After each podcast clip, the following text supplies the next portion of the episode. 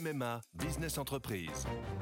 Sandrine, qui dirige une entreprise de conseil, a pris une décision. Oui, cette année, c'est décidé pour ma vie pro et ma vie perso, c'est MMA. Pardon, mais ce ne sont pas les mêmes besoins. Pas les mêmes besoins, mais le même agent MMA qui me connaît bien. Disponible et à 5 minutes de chez moi, je sais que je peux compter sur lui.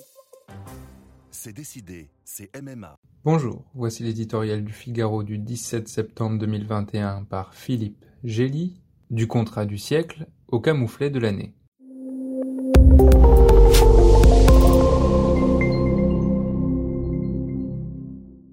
Joe Biden est sûrement content de son coup. Après avoir mis un genou à terre en Afghanistan, il se relève et marque un point important face à la Chine en embrigadant l'Australie dans sa nouvelle guerre froide. Le partenariat stratégique, auquel Londres sert de caution européenne, doit encourager le brutal monsieur Xi à réfléchir à deux fois avant de provoquer l'Amérique ou ses protégés en Asie. Si, au passage, il faut piétiner un autre vieil allié sur un vieux continent passé au second plan des préoccupations stratégiques, quelle importance Le coq français n'a qu'à lisser ses plumes, ravaler son orgueil et compter les milliards perdus de la commande annulée. Le contrat du siècle a fait place au camouflet de l'année. On commence à être habitué aux mauvaises manières de Washington, surtout quand son industrie militaire est en jeu. Ce n'est pourtant que le début.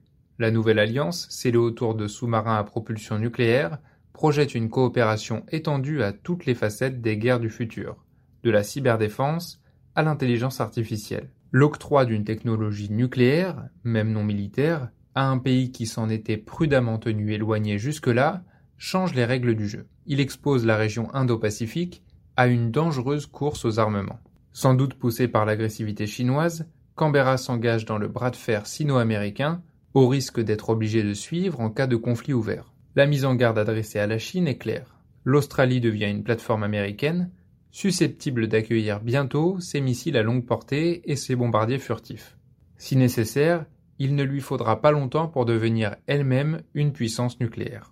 La France paie les pots cassés de ces tensions géopolitiques. Au-delà de la colère de ses dirigeants, sa réaction dira quelle place elle occupe réellement dans le grand jeu des puissances plutôt que de rappeler un ambassadeur ou de sortir de l'OTAN, comme le suggère le bouillant Mélenchon, c'est sa capacité de rallier les Européens au projet d'autonomie stratégique qui peut faire la différence. L'urgence est là.